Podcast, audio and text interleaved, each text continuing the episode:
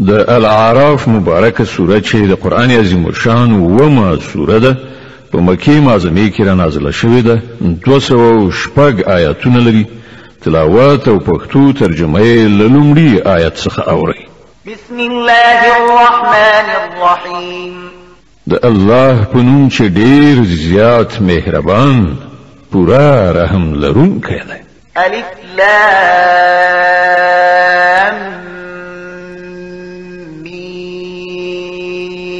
صاد كتاب أنزل إليك فلا يكن في صدرك حرج منه لتنذر به وذكرى للمؤمنين ألف لام ميم صاد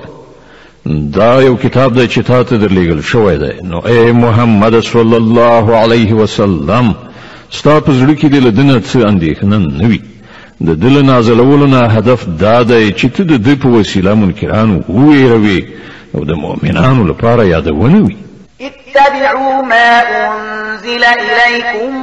من ربكم ولا تتبعوا من دونه أولياء قليلا ما تذكرون اي خلقوا څه چې ستاسو د رب له لوري پر تاسو باندې نازل شوی دی د هغو پیروي وکړئ او له خپل رب نه پرته د نورو سرپرستانو پیروي مکوئ خو تاسو نصيحت ډیر لږ منئ وكم من قرية أهلكناها فجاءها بأسنا بياتا أو هم قائلون څومره ودانۍ دي چې هغه مونږ تباه کړي پر هغه باندې په ناڅاپي ډول د شپې زموږ عذاب پریوت یا پرانا ورځ په داسې وخت کې راغی چې هغوی استراحت کړی فما كان دعواهم إذ جاءهم بأسنا إلا أن قالوا إنا كنا ظالمين او کله چې پر هغوی باندې زموږ عذاب راغی نو د هغوی په جبل دی وینا پرته نور څه نو چې مونږ په رښتیا سره ظالمانو فلنسألن الذين أرسل إليهم ولنسألن المرسلين نو دا کار رومرو کېدونکی دی چې موږ له هغو خلکو څخه حساب واخلو چې موږ هغوی ته پیغمبران ورلیږلي دي او له پیغمبرانو نه به هم د پیغام رسولو پوښتنه وکړو فلنقصن عليهم بعلم وما كنا كنا غائبين بیا به مونږ په خپل په کامل علم سره ټول ماجرا د هغوی مخې ته وړاندې کړو ښه نو مونږ چېرته غایب نه وو والوزن يومئذ الحق فمن ثقلت موازينه فأولئك هم المفلحون ومن خفت موازينه فأولئك الذين خسروا أنفسهم بما كانوا بآياتنا يظلمون او په هغه ورځ به تل کټ مټ حق وي چا چې په لدرنوي همغوی به اخلاصونه مومي او د چا چې په لسپکی شي همغوی به په زیان کې د خپل ځان اخته کوونکی وي ځکه چې هغوی زموږ له آیاتونو سره له ظلم ډک برخورد کوي ولقد مكناكم في الأرض وجعلنا لكم فيها معايش قليلا ما تشكرون مونږ تاسو له وس واک سره په ځمکه کې مشته کړی او تاسو لپاره مو دلته د اوسېدو وسایل برابر کړل خو تاسو ډیر کم شکر ویستونکي یاست ولقد خلقناكم ثم صورناكم ثم ثم قلنا للملائكة اسجدوا لآدم فسجدوا إلا إبليس لم يكن من الساجدين مونږ ستاسو هستونه یعنی پیدایښت پیل کړ بیا مو ستاسو صورت جوړ کړ بیا مو پرښتو ته وویل چې آدم ته سجده وکړئ په دې امر سره ټولو سجده وکړه خو ابلیس په سجده کوونکو کې شامل نشو قال ما منعك ألا تسجد إذ أمرتك قال أنا خير منه خلقتني من نار وخلقته من طين پوښتنه وکړه ته څه شي له سجدې کولو څخه منع کړې کله چې ما درته امر کړی وی ویل زه له هغه نه غوره یم تا پیدا کړی یم او هغه له خټې څخه قال فاهبط منها فما يكون لك أن تتكبر فيها فاخرج إنك من الصاغرين الله فرمایل خنو تل دې كشا کوشه نلري حق دلو لري چې دلته د لوی غرور وکړي وزه تل ذلیل شو څخه قال انظرني الى يوم يبعثون وی ویل ما ماته تر هغې ورځې پورې مهلت راکړه چې دا ټول دوهم ځل راپاڅول شي قال إنك من المنظرین قال فبما أغويتني لأقعدن لهم صراطك المستقیم ثم لآتينهم من بين أيديهم ومن خلفهم وعن أيمانهم وعن شمائلهم ولا تجد أكثرهم شاكرين وی فرمایل مهلت ته درته وی ویل خنو څنګه چې تا زه په گمراهۍ کې اخته کړم زه به هم اوس ستا د سمې لارې په سر باندې دغو انسانانو ته څارو کینم له وړاندې وروسته ښي خوا هر لوری به رای سار کړم او تو با دو دوی زیاتره شکر ویستونکي ونه نمومی قال اخرج منها مدعوما مدحورا لمن تبعك منهم لأملأن جهنم منكم أجمعين وی فرمایل دې ځای سپکه ورټل شوی وزه باور ولره چې له دوی څخه چې څوک ستا پیروي وکړي ستا په شمول به له هغو ټولو نه دوزخ ډک ويا آدم اسكن أنت وزوجك الجنة فكلا من حيث شئتما ولا تقربا هذه الشجرة فتكونا من الظالمين او اي آدم ته او ستا میرمن دواړه جنت کې اوسېږي هر چیرته چې هر شی ستاسې زړه غواړي خورې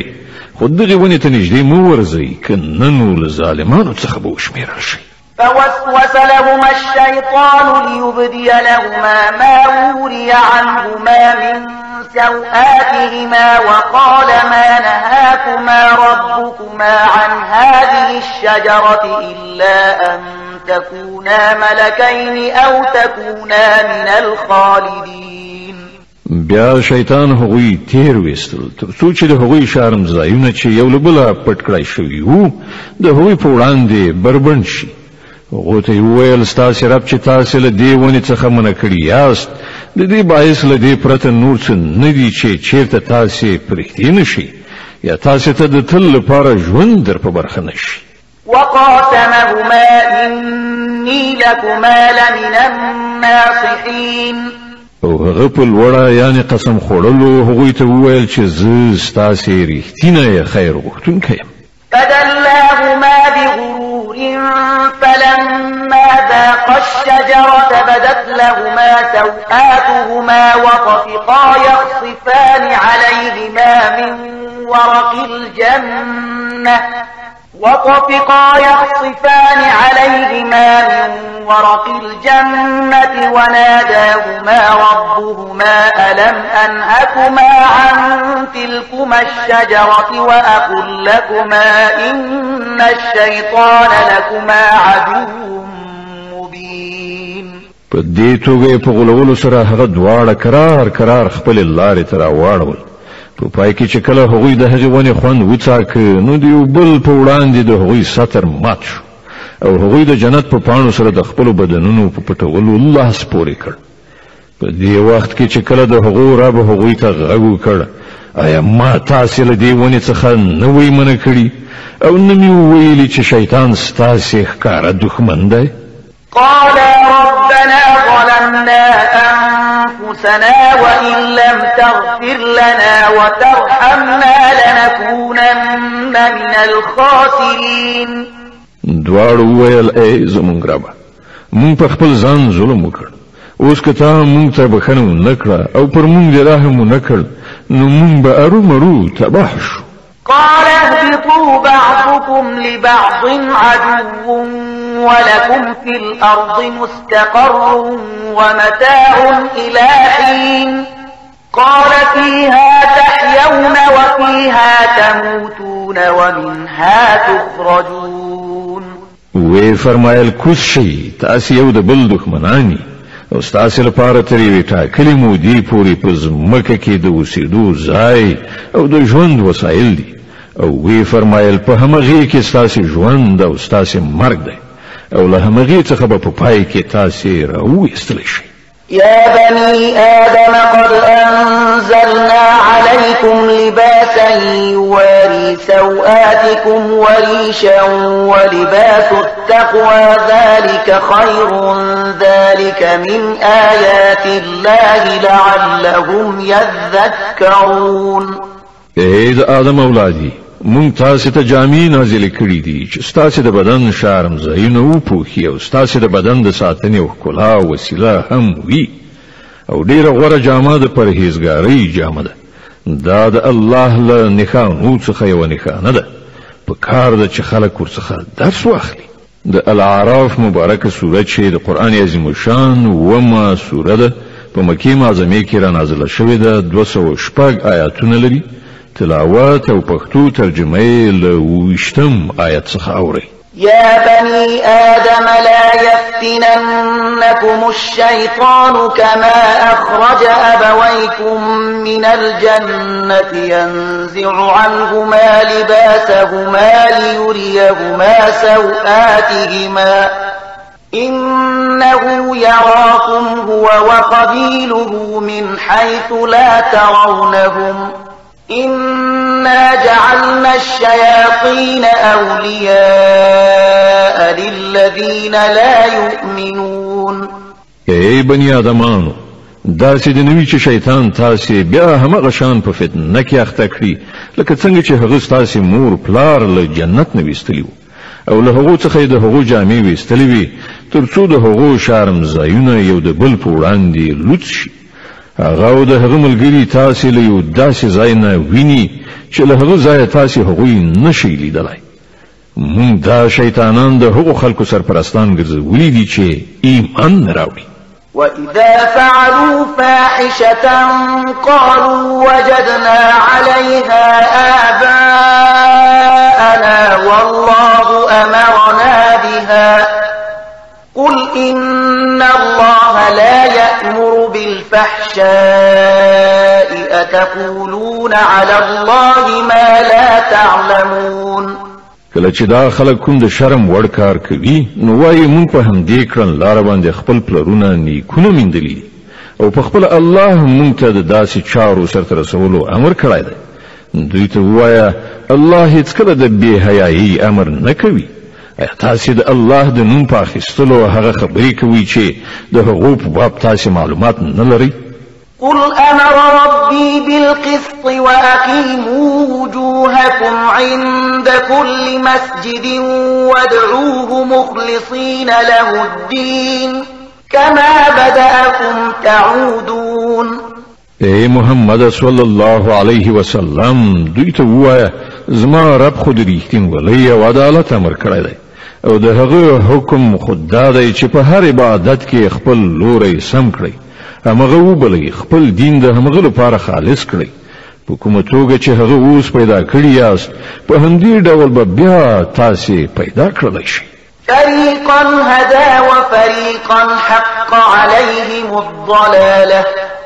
إنهم اتخذوا الشياطين أولياء من دون الله ويحسبون أنهم مهتدون وی ډلې تا خو هغه سم را لار ښودلې او پر بلی ډلې گمراهی ثابت شوی ده ځکه چې هغوی د خدای په ځای شیطانان خپل سرپرستان نیولی دي او هغوی انګیري چې مونږ په سم را باندې يا بني آدم خذوا زينتكم عند كل مسجد وكلوا واشربوا ولا تسرفوا إنه لا يحب المسرفين اي بني آدمان ده هر عبادت پو وقت كي په كلا سنگاروسي او خري تخي او لحدا تيري مكوي الله لحدا تيري كونكي کوونکي قل من حرم زينة الله التي أخرج لعباده والطيبات من الرزق قل هي للذين آمنوا في الحياة الدنيا خالصة يوم القيامة كذلك نفصل الآيات لقوم يعلمون اے محمده دوی ته ووایه چا د الله هغه ښکلا حرامه کړې ده چې هغه د خپلو بندګانو لپاره راویستلې وه او چا پاکه روزي حرامه کړې ووایه دا ټول شیان د دنیا په ژوندانه کې هم د ایمان راوړونکو لپاره دي او د آخرت په ورځ خو به یوازې د همدوی لپاره وي په دغه شان موږ خپلې خبرې روښانوو د هغو خلکو لپاره چې عالمان دي قل إنما حرم ربي الفواحش ما ظهر منها وما بطن والإثم والبغي بغير الحق وأن تشركوا بالله ما لم ينزل به سلطانا وأن تشركوا بالله ما لم ينزل به سلطانا وأن تقولوا على الله ما لا تعلمون ته محمد صلی الله علیه وسلم دوی ته وایي چې زما رب چې کوم شیان حرام کړی دي هغه خدای د بے حیايي چارې کخکاروي او کپټي او ګناه او د حق پر خلاف تیرای او دا چې الله سره تاسو کوم څوک شریک کړی چې د هغه لپاره کوم سند نه دی نازل کړی او دا چې د الله په نوم داسې کومه خبره وکړي چې د هغې په باب تاسو معلومات نه لري چې هغه په حقیقت کې همغه کړی دی ولكل أمة أجل فإذا جاء أجلهم لا يستأخرون ساعة ولا يستقدمون د هر قوم لپاره د مهلت یو نیټه ټاکلې ده بیا چې کله د کوم قوم وخت او نیټه پوره کیږي او پوره یو ساعت وروسته والی او مخکې والی به هم پکې نه راځي او دا خبره الله د مخلوق پیدا کولو په پیل کې په ډاګه ښکارا کړی و يا بني آدم إما يأتينكم رسل منكم يقصون عليكم آياتي فمن اتقى وأصلح فلا خوف عليهم ولا هم يحزنون إي بني آدمان په یاد لري چې چیرته تاسو ته په خپل له تاسو نه داسې پیغمبران راشي چې تاسو ته زما آیاتونه اوروي نو څوک چې له سرغړونې څخه ډډه وکړي او خپل اکړن چاره سم کړي د هغه لپاره څه ویره او کړاو نشته والذين كذبوا بآياتنا واستكبروا عنها أولئك أصحاب النار هم فيها خالدون او څوک چې زموږ آیاتونه دروغ وګڼي او د هغو په مقابل کې په سرکشي لاس پوري کړي امغوی به دوزخیان وي د تل لپاره به پکې استوګن وي فمن أظلم ممن افترى على الله كذبا أو كذب بآياته أولئك ينالهم نصيبهم من الكتاب حتى إذا جاءتهم رسلنا يتوفونهم قالوا أين ما كنتم تدعون من دون الله قالوا ضلوا قالوا ضلوا عنا وشهدوا على أنفسهم أنهم كانوا كافرين کاره خبره ده چې له هغه چانه به بل غټ ظالم څوک وي چې سراسر د دروغ او خبرې د الله لور ته منسوبې کړي یا د الله ریښتینی آیاتونه دروغ وګڼي دا چې خلک به د خپل تقدیر د لیکنې سره سم خپل برخه ومومي ان تر دې چې هغه ساعت براشي چې کله زمون لېګل شوی پرېختي د حقوق ساګانو اخیستلو لپاره ور ورسیږي په هغه وخت کې به هغوی ورڅخه پوښتنه وکړي چې راوخی اوس چیرته دي ستاسې هغه معبودان چې تاسې هغه د خدای په ځای بلل هغوی به ووایي چې ټول له موږ نه ورک شول او هغوی به په خپله د ځان په خلاف شاهدي ووایي چې موږ په رښتیا سره له حق نه منکران قال ادخلوا في أمم قد خلت من قبلكم من الجن الجن والإنس في النار كلما دخلت أمة لعنت أختها حتى إذا اداركوا فيها جميعا حتى إذا اداركوا فيها جميعا قالت أخراهم لأولاهم ربنا هؤلاء أضلونا فآتهم عذابا ضعفا من النار النار قال لكل ضعف ولكن لا تعلمون الله به فرمایي زی تاسو هم همغه دوزخ ته لاړ شئ چې هغه ته له تاسو څخه مخکې د پیریانو او انسانانو تیرې شوې ډلې ورغلي هر ډله چې کله دوزخ ته ننوځي نو پر خپل مخکنی ډله باندې به لعنت ویونکی ننوځي ان تر دې چې کله ټول هلته سره یو ځای شي نو هر ورستي ډله به د مخکنی ډلې په باب وایي چې پروردگار دا خلکو چې مونږ یې بې لارې کو نو له دې عمله دوی ته دوه چنده سزا ورکړه په جواب کې به ویل شي د هر یوې لپاره دوه چنده سزا ده خو تاسو پوهیږئ نه وقالت أولاهم لأخراهم فما كان لكم علينا من فضل فذوقوا العذاب بما كنتم تكسبون او لمړنۍ ډله به دوهمې ډلې ته وایي چې کوم د پړې یعنی ملامتۍ وړو نو تاسو پر موږ باندې څه خطوب درلود اوس د خپل کړو وړو په نتیجه عذاب خوند وڅکئ إن الذين كذبوا بآياتنا واستكبروا عنها لا تفتح لهم أبواب السماء ولا يدخلون الجنة حتى يلج الجمل في سم الخياط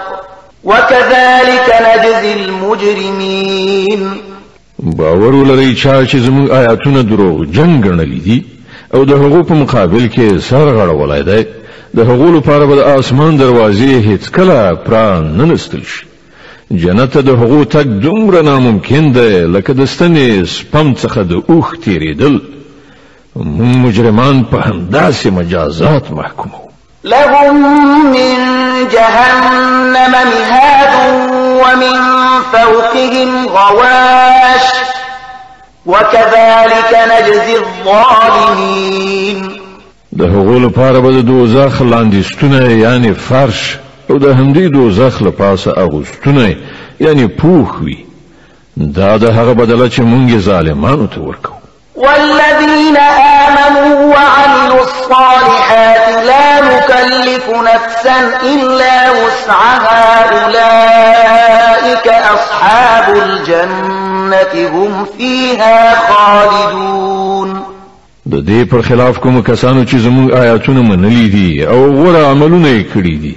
او په دې باب موږ هر څوک د هغه د وسې په اندازه مسؤل ګرځو هغوی جنتیان دي هلته به هغوی تل اوسي ونزعنا ما في صدورهم من غل تجري من تحتهم الأنهار وقالوا الحمد لله الذي هدانا لهذا وقالوا الحمد لله الذي هدانا لهذا وما كنا لنهتدي لولا أن هدانا الله لقد جاءت رسل ربنا بالحق لقد جاءت رسل ربنا بالحق ونودوا أن تلكم الجنة أورثتموها بما كنتم تعملون د هغو په کې چې د یو بل په خلاف کوم خیره وي هغه به مونږ ایسته کړو د هغوی نه لاندې به ویالې بهیږي او هغوی به وایي چې سنا ستاینه الله لره ده چې هغه مونږ ته دا لاره وښودله مونږ په خپل لار نه شوي مونږلای ک الله مونږ ته لار خو ونه نه وای کړی زمونږ د رب لېګل شوی پیغمبران پر اختیار سره په حق راغلیو په هغه وخت کې به आवाज راشي چې دا جنت چې تاسو د هغه وارثان ګرځیدلی یاست تاسو ته د هغو عملونو په بدل کې درکړی شوی دی چې تاسو کول ونادى أصحاب الجنة أصحاب النار أن قد وجدنا ما وعدنا ربنا حقا فهل وجدتم ما وعد ربكم حقا قالوا نعم قالوا نعم فأذن مؤذن بينهم اللعنة الله على الظالمين الذين يصدون عن سبيل الله ويبغونها عوجا وهم بالآخرة كافرون بیا به دا جنتیان دوزخیانو ته آواز وکړي وبوایي مونږ خو هغه ټولي جبنيانې وادي بشپړي ومیندلې چې زمون پروردگار لمونږ سره کړی وي ایا تاسو هم هغه جبني وادي پوره ومیندلې چې تاسو رب کړی وي غوی به جواب ورکړي هو په دې وخت کې به یو आवाज کوونکی د هغوی په منځ کې ناری کړي چې د خدای لعنت دی وی پر هغو ظالمانو باندې چې د خدای لاره نه خلق من کول او د هغوی کوګواله یوغت او له آخرت نه منکران وبينهما حجاب وعلى الأعراف رجال يعرفون كلا بسيماهم ونادوا أصحاب الجنة أن سلام عليكم لم يدخلوها وهم يطمعون د دې دواړو ډلو ترمنځ به یو پرده یعنی برید وي چې د هغې د پاسه پر اعراف باندې به څه نور کسان وي دوی به هره ډله د هغې له څېرې نه پېژني او جنتیانو ته به آواز وکړي وبه وایي چې سلامتي دې وي پر تاسې دا خلک به په جنت کې ننوتلي نه وي خو د هغه هیله من به وي وإذا صرفت أبصارهم تلقاء أصحاب النار قالوا ربنا لا تجعلنا مع القوم الظالمين وكلا چه ده د هغوی سترګې د دوزخیانو لوري ته واوړي نو بوای اے من ده ده ظالمان و ملګری کوم ونادى اصحاب الاعراف يعرفونهم بسيماهم قالوا ما أغنى عنكم جمعكم وما كنتم تستكبرون أهؤلاء الذين أقسمتم لا ينالهم الله برحمة ادخلوا الجنة لا خوف عليكم ولا أنتم تحزنون بیا به دا د اعراف خلک څو تنه غټ غټ دوزخیان د هغو په نښو نښانو سره وپېژني ورته به آواز وکړي چې تاسې ولیدل نن نه ستاسې ډلې ټپلې ستاسې څه درد واکړ نه مو هغه وسایل په کار شول چې تاسې لوی شیان ګڼل او آیا دا جنتیان همغه خلک نه دي چې د هغو په باب تاسې په قسمونو خوړلو ویل چې دوی ته خو به خدای له خپل رحمت څخه هیڅ شی هم ور نه کړي نن هم غوی ته ویل شول چې نن وځي جنت ته نه به در باندې ویره وي نه کړهو ونادى أصحاب النار أصحاب الجنة أن أفيضوا علينا من الماء أو مما رزقكم الله قالوا إن الله حرمهما على الكافرين الذين اتخذوا دينهم لهوا ولعبا وغرتهم الحياة الدنيا فاليوم ننساهم كما نسوا لقاء يومهم هذا وما كانوا بآياتنا يجحدون دوزخیان به جنتیانو ته آواز وکړي چې لږ غوندې اوبه پر موږ باندې راتوی یا له هغې روزي څخه چې الله تاسو ته درکړې ده یو څه راوغورځوئ هغوی به ځواب ورکړي چې الله دا دواړه شیان د حق پر هغو منکرانو باندې حرام کړي دي چې هغوی خپل دین لوبه او ساعتیري ګرځولی او د دنیا ژوند هغوی غولولی وو الله فرمایي چې نن به موږ هم هغوی په همغه شان هیر کړو لکه څنګه چې هغوی د دې ورځې پیوستون هیر کړی او زموږ له آیاتونو څخه انکار کوو ولقد جئناهم بكتاب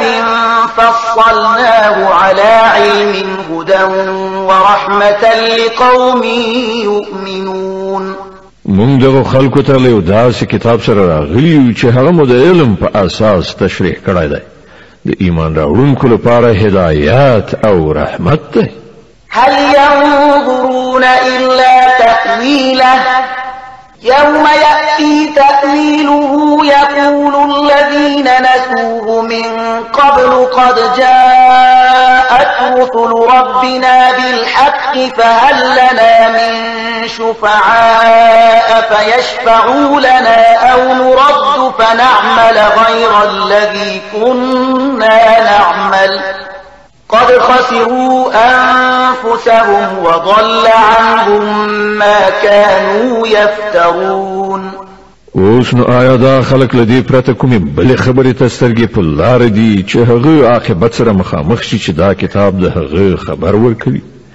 په کومه ورځ چې له هغه عاقبت سره مخامخ شي نو چا چې مخکې هغه له یاده ویستلی و هماغه خلک به ووایي چې په رښتیا سره زموږ د پروردګار پیغمبران له حق سره راغلي نو آیا اوس به زموږ لپاره کوم سپارښتګر وي چې زموږ په باب سپارښت وکړي یا موږ دوهم ځل بیرته ولېږل شو ترڅو د هغه څه په ځای چې موږ په خوا کول اوس په بل ډول کار وکړو هغوی په خپل خپل ځانونه زیان من کړل او کوم دروغ چې هغوی تړل هغه ټول ورڅخه ورک شول إن ربكم الله الذي خلق السماوات والأرض في ستة أيام ثم استوى على العرش يغشي الليل النهار يطلبه حثيثا والشمس والقمر والنجوم مسخرات بأمره ألا له الخلق والأمر تبارك الله رب العالمين په حقیقت کې ستاسو رب همغه الله دی چې هغه اسمانونه او ځمکه په شپږو ورځو کې پیدا کړل بیا د خپل پاچاهي پر تخت باندې جلوګر شو شپه په ورځ باندې خوروي او بیا ورځ په شپې پسې په منډه راځي لمر او سپوږمۍ او ستوري پیدا کړل ټول د هغه د امر تابع دي خبردار اوسئ د همغه هستونه ده او د همغه حکومت ده لوی د الله لره د ټولو نړیوالو مالک او پروردگار دی ادعوا ربكم تضرعا وخفية إنه لا يحب المعتدين خپل رب وبلی په زاریو زاریو او په پټه پټه دا یقیني ده چې هغه له حده تیری کوونکي نه خوښوي ولا تفسدوا في الأرض بعد إصلاحها وادعوه خوفا وطمعا إن رحمة الله قريب من المحسنين زمکه کې فساد مراوړي چې کله په هغه کې اصلاحات راغلي او همغه خدای له ویری او امید سره وبلي په یقیني توګه د الله رحمت نیکانو ته نږدې دی وهو الذي يرسل الرياح بشرا بين يدي رحمته حتى إذا أقلت سحابا ثقالا سقناه لبلد ميت فأنزلنا به الماء فأخرجنا به حتى إذا أقلت سحابا فقالا سقناه لبلد ميت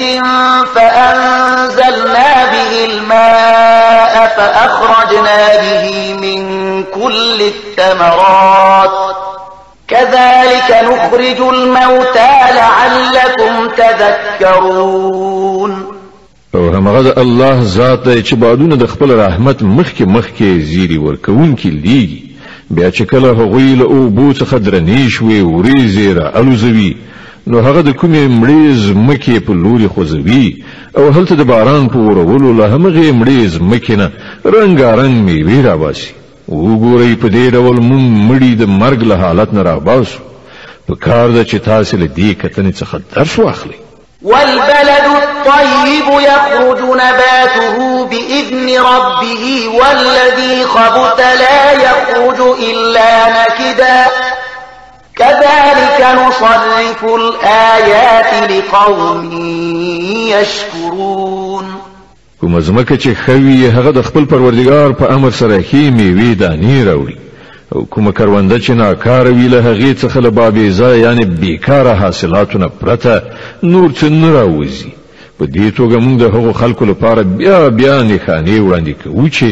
شکر ویستونکي لقد أرسلنا نوحا إلى قومه فقال يا قوم اعبدوا الله ما لكم من إله غيره إني أخاف عليكم عذاب يوم عظيم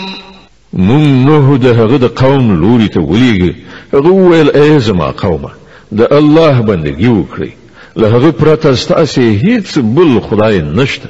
زه پر تاسو باندې دی وی هیبتناکه ورځ له عذاب ویریږم قال الملأ من قومه إنا لنراك في ضلال مبين د هغه د قوم مشرانو جواب ورکړ مونږ ته خو داسې ښکاری چې ته په څرګنده ګمراهۍ کې اخته قال يا قوم ليس بي ضلالة ولكن إني رسول من رب العالمين أبلغكم رسالات ربي وأنصح لكم وأعلم من الله ما لا تعلمون وی ویلې زما قومه زه په کومه گمراهۍ کې نه مخته شوی بلکې زه د رب العالمین پیغمبریم تاسو ته د خپل رب پیغامونه رسوم ستاسې خیر غوښتونکی یم او ما ته د الله له لوري د هغه څه معلومات راکړی شوي چې تاسې ته نه دي معلوم او عجبتم ان جاءكم ذكر من ربكم على رجل منكم لينذركم ولتتقوا ولعلكم ترحمون ایا تاسو په دې خبره حیران شوي چې تاسو ته په خپل ستاسو د قوم نه دی وسړي په وسیله ستاسو د رب یادونه راغله تر څو چې ستاسو پاملرنه راواړوي او تاسو له انحراف نه ځان وژغوري او پر تاسو رحم وشي فكذبوه فأنجيناه والذين معه في الفلك وأغرقنا الذين كذبوا بآياتنا انهم كانوا قوما عمين خو هغوی هغه دروغ جن وګاڼه په پای کې موږ هغه او د هغه ملګرو ته په یو بیړۍ کې نجات ورکړ او هغه خلک مو غرق کړل چې هغوی زموږ آیاتونه دروغ ګڼلی په باوري توګه هغوی وإلى عاد أخاهم هودا قال يا قوم اعبدوا الله ما لكم من إله غيره أفلا تتقون او دا د عادیانو لوري ته مونږ هغو ورورو هود ولیږه ولیگ غویل ایز إيه ما قومه دا الله بندگی وکړئ له هغه پرته هیچ بل کم خدای نشته نو آیا نویریگی؟ قال الملأ الذين كفروا من قومه إنا لنراك في سفاهة وإنا لنظنك من الكاذبين د هغه د قوم مشرانو چې د هغه د خبرې لمنلو څخه انکار کاوه په جواب کې ویل مون خو تا په ناپوهۍ کې اخته ګڼو او زموږ دا ګمان دی چې ته دروغجن یې قال يا قوم ليس بي سفاهة ولكني رسول من رب العالمين أبلغكم رسالات ربي وأنا لكم ناصح أمين غوال ویل ای زما قومه زه په اختن نه یم زد رب العالمین پیغمبر یم تدخبل رب پیغمون رسوم او ستاسې خوا خوږه یم چې ډاډینه ورباندې کېدی شي او عجبتم ان جاءكم ذكر من ربكم على رجل منكم لينذركم واذكروا إذ جعلكم خلفاء من قوم نوح وزادكم في الخلق بسطة فاذكروا آلاء الله لعلكم تفلحون ایا تاسو په دې خبره په حیران تیا کې ولویدې چې تاسو ته په خپل ستاسو د قوم دی وسړي په وسیله ستاسو د رب یادونه راغله ترڅو چې هغه تاسو متوجي کړي مهیر وی چې ستاسو رب د نوح علی السلام له قوم نو ورسته تاسی ده هغه په ځای کېنولئ او تاسی یې ښه پیاوړي کړئ نو د خدای نعمتونه په یاد ولرئ هیله ده چې ورغېږئ قالوا أجئتنا لنعبد الله وحده ونذر ما كان يعبد آباؤنا فأتنا بما تعدنا إن كنت من الصادقين هغوی جواب ورکړ آیا ته د دې لپاره مونږ ته راغلی چې مونږ یوازې د الله عبادت وکړو او هغه پرېږدو چې زمونږ پلرونو نیکونو د هغو عبادت کړی دی ښه نو راوله هغه عذاب چې ته مونږ ته د هغه اخطار راکوي که ته رښتونی قال قد وقع عليكم من ربكم رجس وغضب أتجادلونني في أسماء سميتموها أنتم وآباؤكم ما نزل الله بها من سلطان فانتظروا فانتظروا إني معكم من المنتظرين هغه ویل ستاسو د رب نفرین در باندې پریوت او د هغه غضب در باندې وګرځید آیا تاسو له ما سره په هغو نمونه شخړې کوي چې تاسو او ستاسو پلرونه او نیکونه یې کړي چې د هغو لپاره الله کوم سند نه نازل کړی خنو تاسو هم منتظر اوسئ او زه به هم له تاسو سره انتظار کوم فأنجيناه والذين معه برحمة منا وقطعنا دابر الذين كذبوا بآياتنا وما كانوا مؤمنين په پای کې مونږ په خپل مهرباني سره هود علی السلام او د هغه ملګری وژغورل او د هغو خلکو بیخ مو ویستو چې زموږ آیاتونه دروغ ګڼلی او نو ایمان راوړونکي وإلى ثمود أخاهم صالحا قال يا قوم اعبدوا الله ما لكم من إله غيره قد جاءتكم بينة من ربكم هذه ناقة الله لكم آية فذروها تأكل في أرض الله فذروها تأكل في أرض الله ولا تمسوها بسوء فيأخذكم عذاب أليم او سمودیانو ته مونږ د هغو ورور صالح ولید هغه ویل ای إيه زما قومه د الله بندگی وکړئ له هغه پرته ستاسې هیڅ بل خدای نشته تاسې ته ستاسې د رب روښانه دلیل راغلی دی د الله دا اوخه ستاسو لپاره د یوې نښانی په ډول ده نو هغه پریږدئ چې د خدای په ځمکه کې وڅري هغې ته په کوم ناوړه قصد لاس مه وروړئ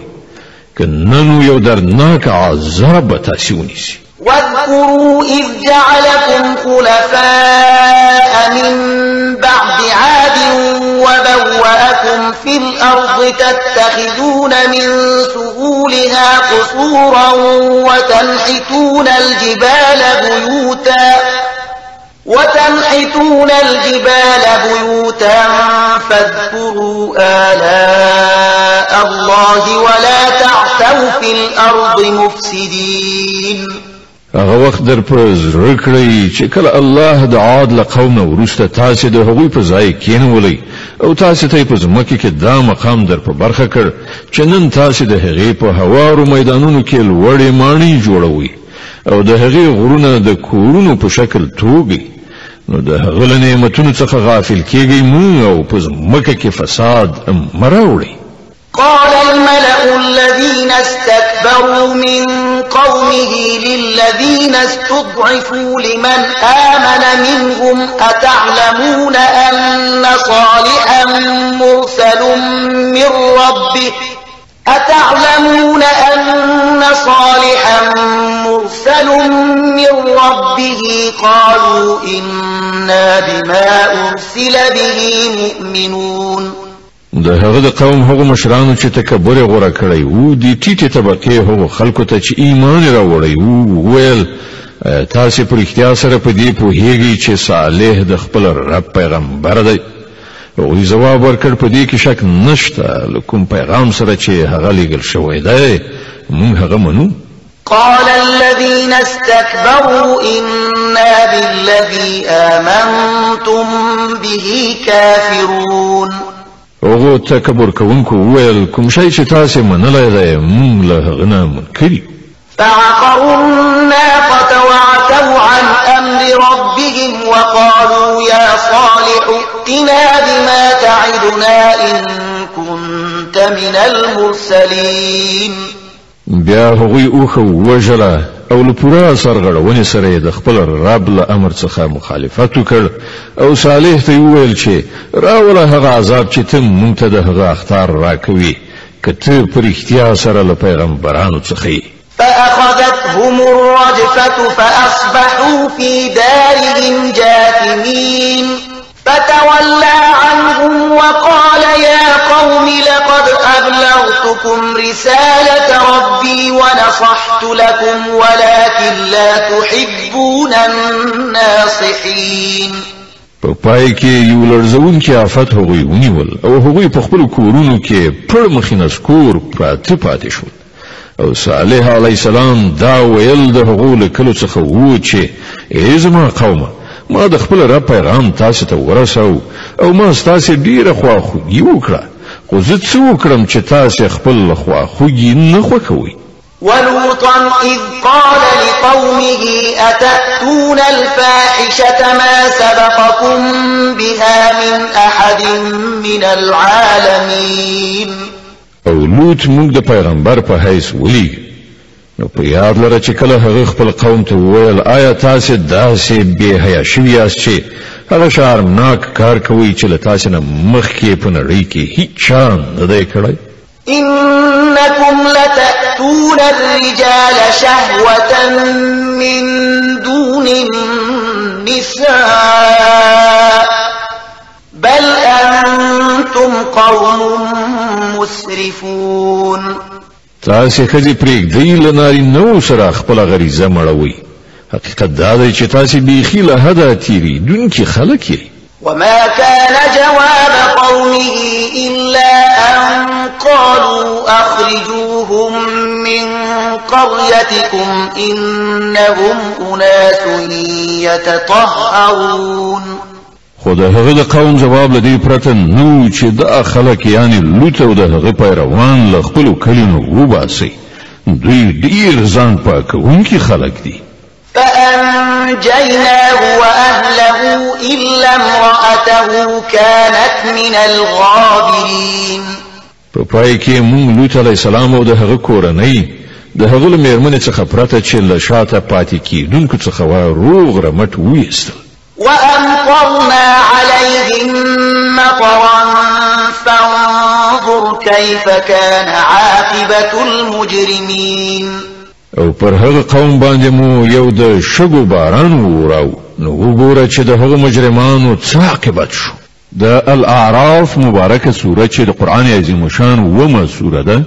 په مکه معظمه کې را نازله شوې ده 200 شپږ آیاتونه لري تلاوت او پختو ترجمه ل 15 اتیاوم آیت څخه اوري وإلى مدين أخاهم شعيبا قال يا قوم اعبدوا الله ما لكم من إله غيره قد جاءتكم بينة من ربكم فأوفوا الكيل والميزان ولا وبخسوا الناس أشياءهم فأوفوا الكيل والميزان ولا تبخسوا الناس أشياءهم ولا تفسدوا في الأرض بعد إصلاحها ذلكم خير لكم إن كنتم مؤمنين او د مدین اوسیدونکو ته موږ د هغوی ورور شعیب ولیږه هغه وویل ای زما قومه د الله بندگی وکړئ له هغه پرته ستاسې هیڅ بل خدای نشته تاسې ته ستاسې د رب څرګند لارښوونه راغلې ده نو تله او پیمانه پوره کوئ او د خلکو مالونه د تللو یعنې وزن کولو په وخت کې مه کموئ او په ځمکه کې فساد مه راوړئ چې کله د هغې اصلاح شوې ده په هم دې کې ستاسو کې ګڼو ده که تاسو په رښتیا مؤمنان یاست ولا تقعدوا بكل صراط توعدون وتصدون عن سبيل الله من آمن به وتبغونها عوجاً واذكروا إذ كنتم قليلا فكثركم وانظروا كيف كان عاقبة المفسدين او د ژوند په هر لار باندې د شکاونې لپاره مکینی چې خلک ویروي مؤمنان د خدای له لارې نه منع کړی او د سمې لارې د کګولو په هڅه کې موسی هغه وخت در پزړه کړی چې کله تاسو لک شمیر وي بیا الله تاسو زیات کړی او په غړیدلو سره وګورئ چې په نړۍ کې فساد کوونکي په کوم سرنوشت تخته شوي دي وَإِن كَانَ طَائِفَةٌ مِّنكُمْ آمَنُوا بِالَّذِي أُرْسِلْتُ بِهِ وَطَائِفَةٌ لَّمْ يُؤْمِنُوا فَاصْبِرُوا حَتَّى يَحْكُمَ اللَّهُ بَيْنَنَا وَهُوَ خَيْرُ الْحَاكِمِينَ کله تاسو څخه یو ډله په هغه هدایت باندې چې زور سره لېګل شویم ایمان راوړي او بل ایمان نه راوړي نو صبر سره سترګې پر لار اوسئ چې ترڅو الله زمون په منځ کې فیصله وکړي او همغه تر هر چا ښه فیصله کوونکی دی قال الملأ الذين استكبروا من قومه لنخرجنك يا شعيب والذين آمنوا معك من قريتنا أو لتعودن في ملتنا قال أولو كنا كنا كارهين د هغه د قوم مشرانو چې د خپل تکبر په غرور کې اخته وو هغه ته وویل چې ای شعیب مونږ به تا او هغه خلک چې له تا سره ایمان راوړی دی له خپلې سیمې نه وباسو او یا به بیرته زموږ ملت ته را اوښتونکي یاست شعیب جواب ورکړ آیا مونږ به په زور واړول شو که زموږ خوښه هم نه وي قد افترينا على الله كذبا إن عدنا في ملتكم بعد إذ نجانا الله منها وما يكون لنا أن نعود فيها إلا أن يشاء الله ربنا وسع ربنا كل شيء علما على الله توكلنا ربنا افتح بيننا وبين قومنا بالحق وأنت خير الفاتحين مونږ به په الله پورې دروغ تړونکي یو که بیرته ستاسې ملت ته دروغ ګرځو کله چې الله مونږ ته له هغه نه نجات را په برخه کړی دی زمونږ لپاره خو هغه لوري ته ورګرځېدل اوس په هیڅ ډول امکان نه لري مګر دا چې زمونږ د رب الله هم داسې خوښه شي زمونږ د رب علم په هر څه پراخ چارپیر دی پر همغه باندې مونږ اعتماد کړی دی ای پروردگار زمونږ او زمونږ د قوم په منځ کې په حق فیصله وکړه او ته ډیر ښه فیصله کوونکی وقال الملأ الذين كفروا من قومه لئن اتبعتم شعيبا إنكم إذا لخاسرون د هغه د قوم مشرانو چې د هغه د خبرې لمنلو څخه یې انکار کړی وو په خپلو کې سره وویل که تاسې د شعایب پیروي قبوله کړه نو تباه بشي فأخذتهم الرجفة فأصبحوا في دارهم جاثمين خو داسې پیښه شوه چې ولړزوونکې آفت یعنې زلزلې هغوی ونیول نو په خپلو کورونو کې په زنګنو ناست مړه پاتې شول الذين كذبوا شعيبا كأن لم يغنوا فيها الذين كذبوا شعيبا كانوا هم الخاسرين كم خلقو چه شعیب دروغ جنو گانو حقوی داسې لمنځه لاړل چه څه به وایي کلا پا حقو هغو کورونو کې نو اوسېدلي هماغه د شعیب دروغ کی پا پای کی تباه شو فتولى عنهم وقال يا قوم لقد أبلغتكم رسالات ربي ونصحت لكم فكيف آسى على قوم كافرين او شعیب عليه السلام په دې وینا کولو سره د حقوق سیمې څخه ووت چې ای زما قومه ما د خپل رب پیغامونه تاسو ته ورسول او له تاسو سره د خواخوږي حق می ادا کړ اوس څنګه پر هغه قوم باندې افسوس وکړم چې د حق له منلو څخه انکار کوي وما ارسلنا في قريه من نبي الا اخذنا اهلها بالباساء والضراء لعلهم يضرعون هیڅ کله داسې نه ده شوې چې موږ کومې سیمې ته پیغمبر لیږلی وي او د هغې سیمې خلک مو مخکې په تنګلاسۍ او کړاوونو کې نه اخته کړي په دې تدبیر چې ښایي هغوی په زارو یوشي ثم بدلنا مكان السيئة الحسنة حتى عفوا وقالوا قد مس آباءنا الضراء والسراء فأخذناهم بغتة وهم لا يشعرون بیا موږ د هغو بې وزلي په سوکالۍ بدله کړه تر دې پورې چې د هغو بڼه ورغېدله وده یې وکړه یعنې شمیر زیات شو او په دې وینا یې خوله پرانستله چې زمون په پلرونو نیکونو باندې هم ښې بدې ورځې راغلي دي په پای کې موږ هغوی په ناڅاپي توګه ونیول او هغوی خبر قدرې هم نشول ولو ان أن أهل القرى آمنوا واتقوا لفتحنا عليهم بركات من السماء والأرض ولكن كذبوا فأخذناهم بما كانوا يكسبون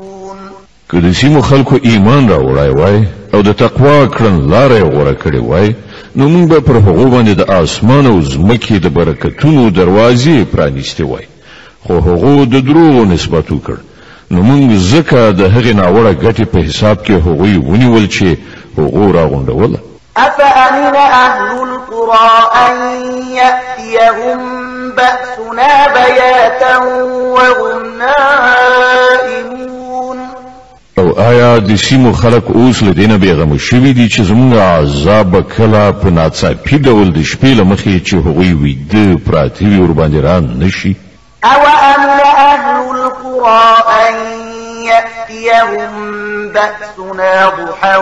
وَهُمْ يَلْعَبُونَ يا هوي ډاډه شوي دي چې زموږ محکم نیونکی لاس به کله په ناڅاپي توګه د ورځې له مخې چې هغوی أفأمنوا مكر الله فلا يأمن مكر الله إلا القوم الخاسرون آیا دوی د الله له پټ تدبیر نه بیغمه دي په داسې حال کې چې د الله له پټ تدبیر نه همغه قوم بیغمه کیږي چې تباه کیدونکی وي أولم يهد للذين يرثون الأرض من بعد أهلها أن لو نشاء أصبناهم بذنوبهم ونقبع على قلوبهم فهم لا يسمعون او آیا هغو خلکو ته چې د ځمکې له پخوانیو اوسېدونکو نه وروسته د هغې وارثان ګرځي دغه واقعیت څه درس نه دی ورکړی چې که موږ وغواړو د هغوی په ګناهونو باندې هغوی نیولی شو او موږ د هغوی په زړونو باندې مهر وهو او بیا به هغوی هیڅ نه اوري د الاعراف مبارکه سوره چې د قرآن عظیم شان ومه سوره ده په مکې معظمې کې را نازله شوې ده دوسو شپاگ آیاتون لری تلاوات و پښتو ترجمه لیو سلو یو آیات سخا او ری تلك القرآن قص عليك من أنبائها ولقد جاءتهم رسلهم بالبينات فما كانوا ليؤمنوا بما كذبوا من قبل كذلك يطبع الله على قلوب الكافرين دا قومونه چې موږ د حقوق سي درته اورو ستا په وړاندې مثالونه شته د هغوی پیغمبرانو هغوی ته لخکارا څرګندو نښانو سره راغلل حکم شي چې هغوی یو ځل دروغ ګڼلی وو بیا د هغه منونکي نه وو وګوره موږ په دغه شان د حق د منکرانو په زړونو باندې مهر وهو وما وجدنا لأکثرهم من عهد وإن وجدنا أكثرهم لفاسقين مونږ د هغو په زیاترو کې د ژبنې یعنی وعدې څه وفا ونه موندله بلکې زیاتره مو فاسقان ثم بعثنا من بعدهم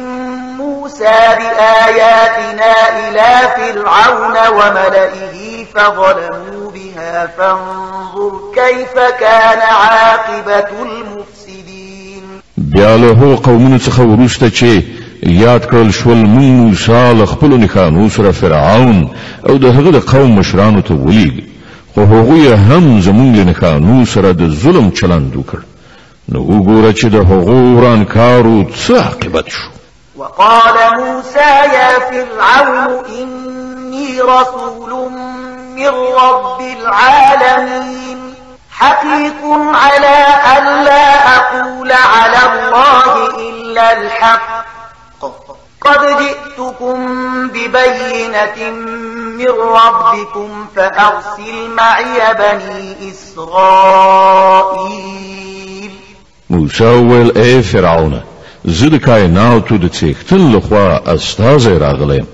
زما دند داده چې زبد الله د نوم پاکستلو له حق پرته هیڅ کومه خبره نکو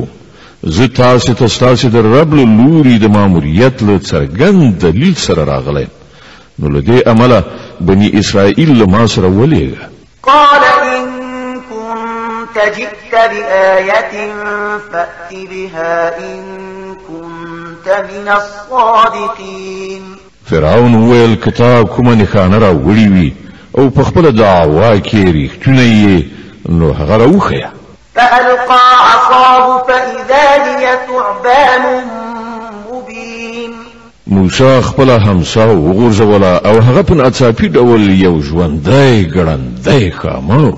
ونزع يده فإذا هي بيضاء للناظرين غل خپل ګریوان لاس را ویست او ټولو کتونکو ته قال الملأ من قوم فرعون إن هذا لساحر عليم يريد أن يخرجكم من أرضكم فماذا تأمرون په دې سره فرعون د قوم مشرانو په خپل منځو کې سره وویل چې په یقیني توګه دا سړی ډېر ماهر کوډګر دی غواړي له خپل هیواد نه ستاسې لاس وباسي اوس قالوا أرجه وأخاه وأرسل في المدائن حاشرين يأتوك بكل ساحر عليم بیا هغوی ټولو فرعون ته مشوره ورکړه چې د یو د دوی ورور په انتظار کې پریږده او ټولو ښارونو ته استازي واستوه چې هر ماهر کوډګر درته راولي وجاء السحرة فرعون قالوا إن لنا لأجرا إن كنا نحن الغالبين همداسې وشول او كورجران فرعون تر راغلل هغوی وویل که برلاسي شو نو موږ ته خو مکافات رومرو راکړل شي قال نعم وإنكم لمن المقربين فرعون جواب ورکړ هو او تاسو به د دربار نږدې کسان یاست قالوا يا موسى إما أن تلقي وإما أن نكون نحن الملقين بیا هغوی موسی ته وویل تې غورځوي که مونږ یې وغورځوو قال ألقوا فلما ألقوا سحروا أعين الناس واسترهبوهم وجاءوا بسحر عظيم موسی جواب ورکړ تاسو وګورځوي هغوی چې د خپلو منترونو په ویلو وغورځولې نو سترګې مسحورې او زړونه یې په ویره کې واچول او ډېرې غټې کوډې وکړې وأوحينا إلى موسى أن ألق عصاك فإذا هي تلقف ما يأفكون موسى تشاروك تشخبل حمسا چې څنګه چې وګورځولا په همغه شی بکې هغې د هغوی هغه د او تلسم په کې تیراو فوقع الحق وبطل ما كانوا يعملون په دې ډول څه چې حق وو هغه حق ثابت شو او څه چې هغوی جوړ کړي وو هغه باطل شو فغلبوا هنالك وانقلبوا صاغرين فرعون او د هغه ملګري د مقابلې په ډګر کې مغلوب شول او د برلاس کېدو په ځای په معکوس ډول خورا سپک شول وألقي السحرة ساجدين قالوا آمنا آمنا برب العالمين رب موسى وهارون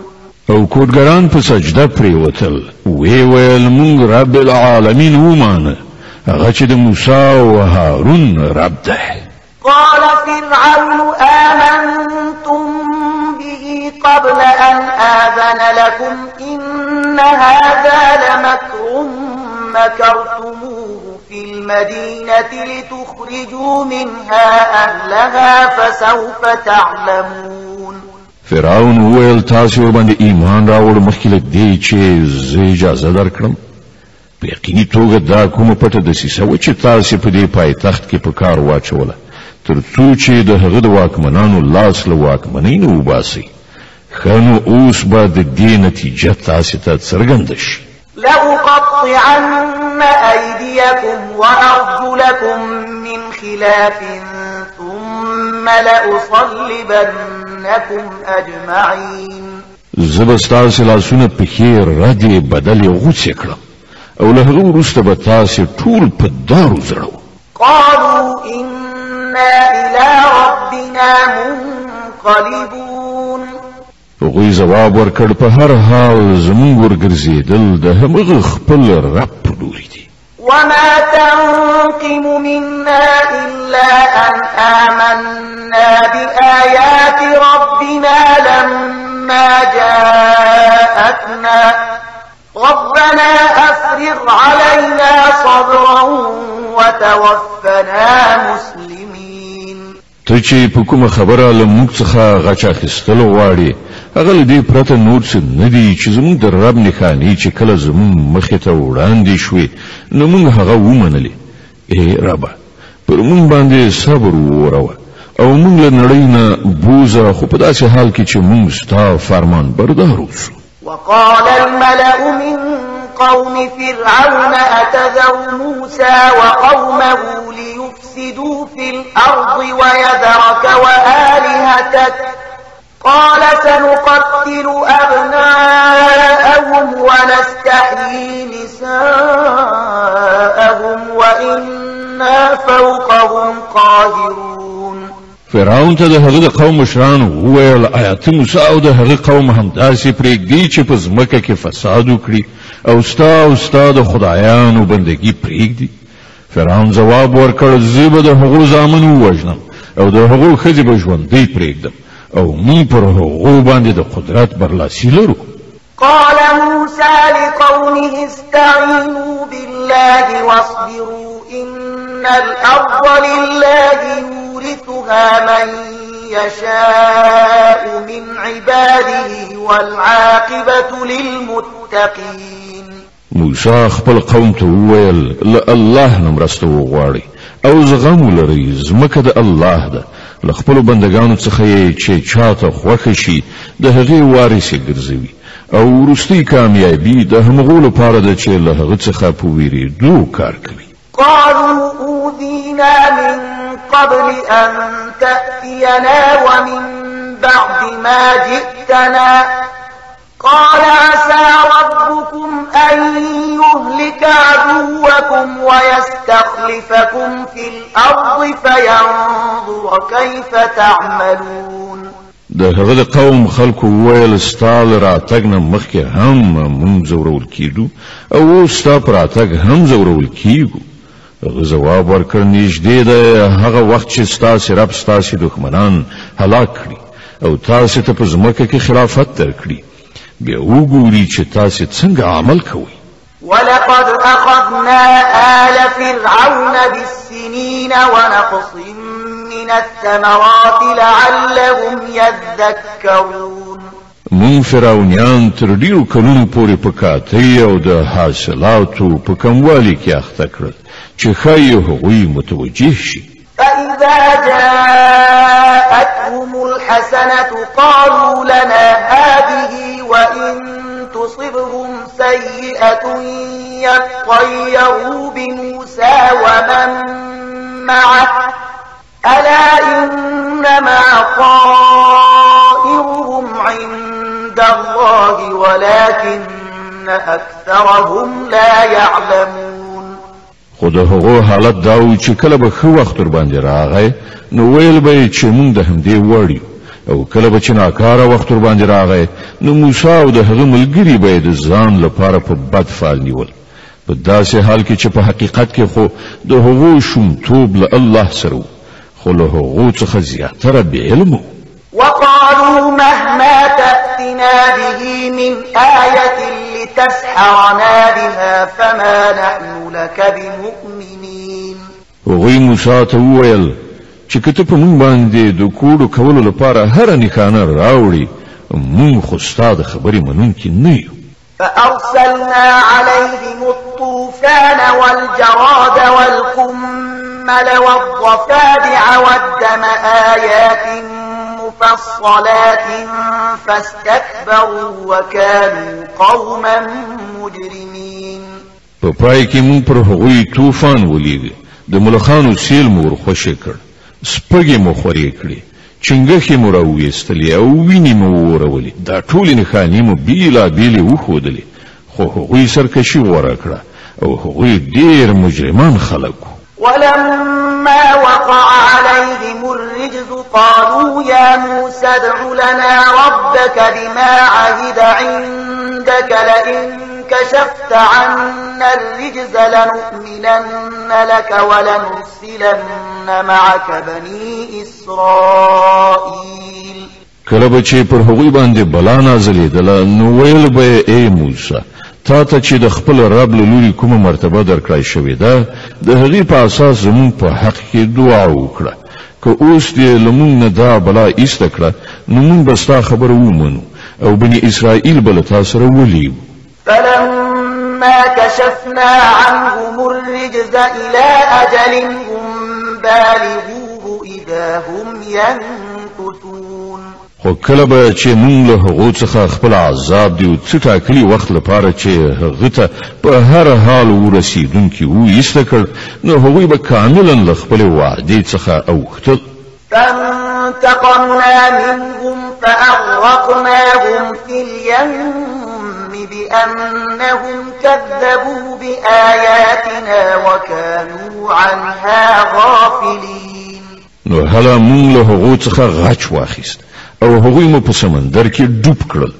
ځکه چې هغو زموږ نښانې دروغ ګڼلې وې او له هغو څخه بې پروا شوي وو وأورثنا القوم الذين كانوا يستضعفون مشارق الأرض ومغاربها التي باركنا فيها وتمت تمت كلمة ربك الحسنى على بني إسرائيل بما صبروا ودمرنا ودمرنا ما كان يصنع فرعون وقومه وما كانوا يعرشون او د هغوی په ځای مونږ هغه خلک چې کمزوري کړای شوي وو د هغې ځمکې د ختیځ او لویدیځ وارثان وګرځول چې مونږ هغه له برکتونو څخه پوره معموره کړی وو په دې توګه د بني اسرائیلو په حق کې ستا د رب د ښېګڼې وعده ترسره شوه ځکه چې هغوی هم له زغم نه کار اخیستی وو او د فرعون او د هغه د قوم هغه هر څه تباه کړی شول چې هغوی ودانول او لوړول وجاوزنا ببني إسرائيل البحر فأتوا على قوم يعتفون على أصنام لهم قالوا يا موسى اجعل لنا إلها كما لهم آلهة قال إنكم قوم تجهلون مونږ بنی اسرائیل سمندر نه پورې استل بیا هغوی لاړل او په لار کې په یو داسې قوم باندې تیر شول چې د خپل څو بوتانو په مینه کې نښتي وو وی ویل ای موسی زمونږ لپاره هم دغسې معبود جوړ کړه لکه چې د دې خلکو معبودان دي موسی وویل تاسې داسې قوم یې چې نه پوهیږئ إن هؤلاء متبر ما هم فيه وباطل ما كانوا يعملون دا خلق چې د کومې کړن لارې پیروي کوي هغا خو تباكي دون کړه او کوم عمل چه هغوی سر رسوي هغا سر تر پای باطل ده قال أغير الله أبغيكم إلها وهو فضلكم على العالمين ورپسې موسی علی السلام زیاته کړه آیا زه ستاسو لپاره له الله نه پرته کوم بل معبود لټوم په داسې حال کې چې هماغه الله دی چې تاسو ته د ټول نړۍ پر قومونو باندې فضیلت در بخلای دی وَإِذْ أَنْجَيْنَاكُمْ مِنْ آلِ فِرْعَوْنَ يَسُومُونَكُمْ سُوءَ العذاب يقتلون أبناءكم ويستحيون نساءكم وفي ذلكم بلاء من ربكم عظيم او الله فرمایي هغه وخت یاد کړئ چې کله موږ له فرعونانو نه تاسو ته نجات درکړ چې هغوی تاسو سخت عذابولئ ستاسی زامنی یې وژل او ستاسې لوڼې ژوندۍ پرېښودلې او په دې کې ستاسې د رب له لوري پر تاسې لویه ازموینه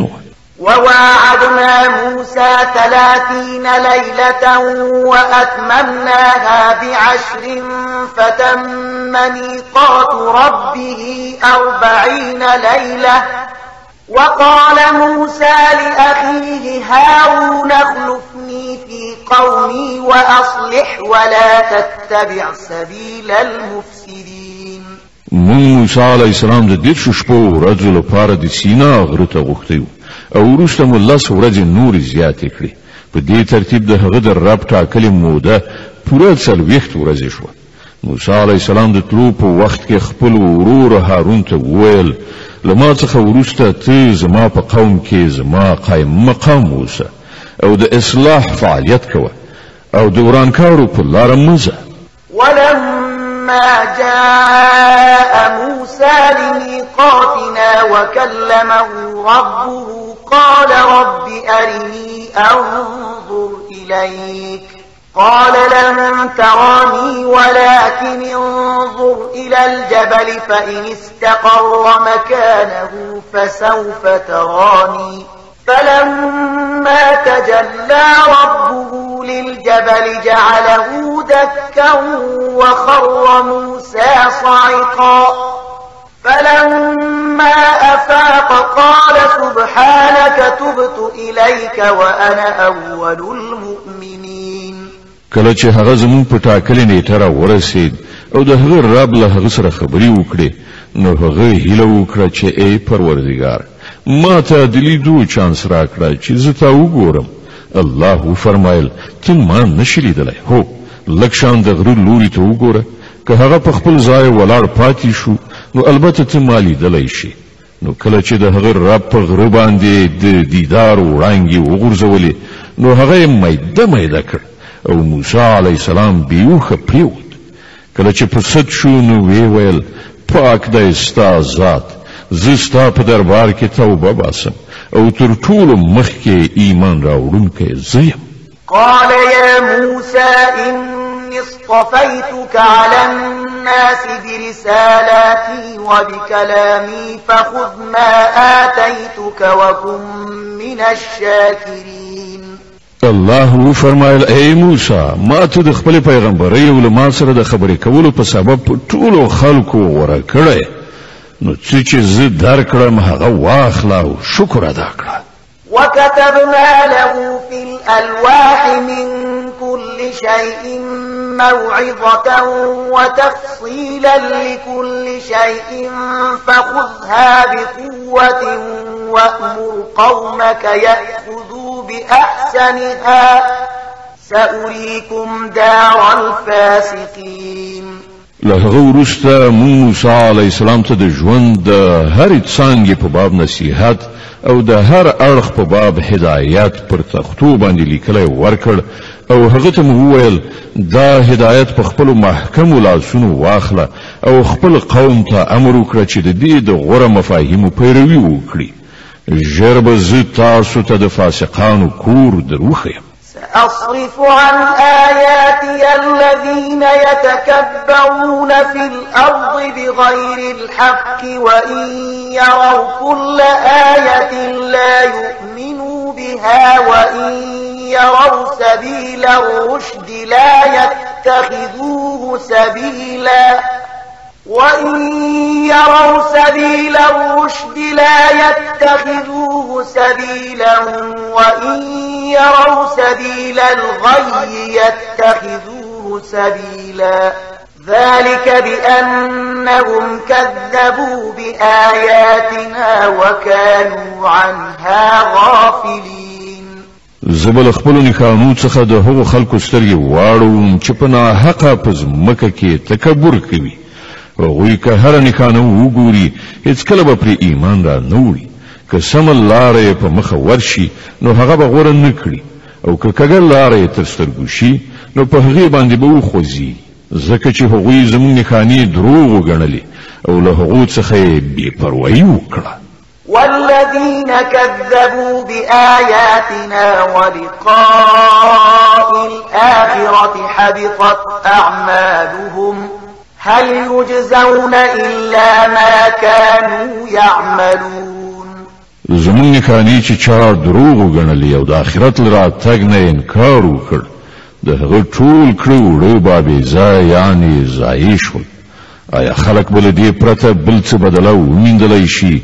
چې څه وکړي هغه به وریبي واتخذ قوم موسى من بعده من حلي عجلا جسدا له خوار ألم يروا أنه لا يكلمهم ولا يهديهم سبيلا اتخذوه وكانوا ظالمين لموسى عليه السلام نو ورسته هغه قوم لخبل خپل ګانو څخه دی خو سکی بوت جوړ کړ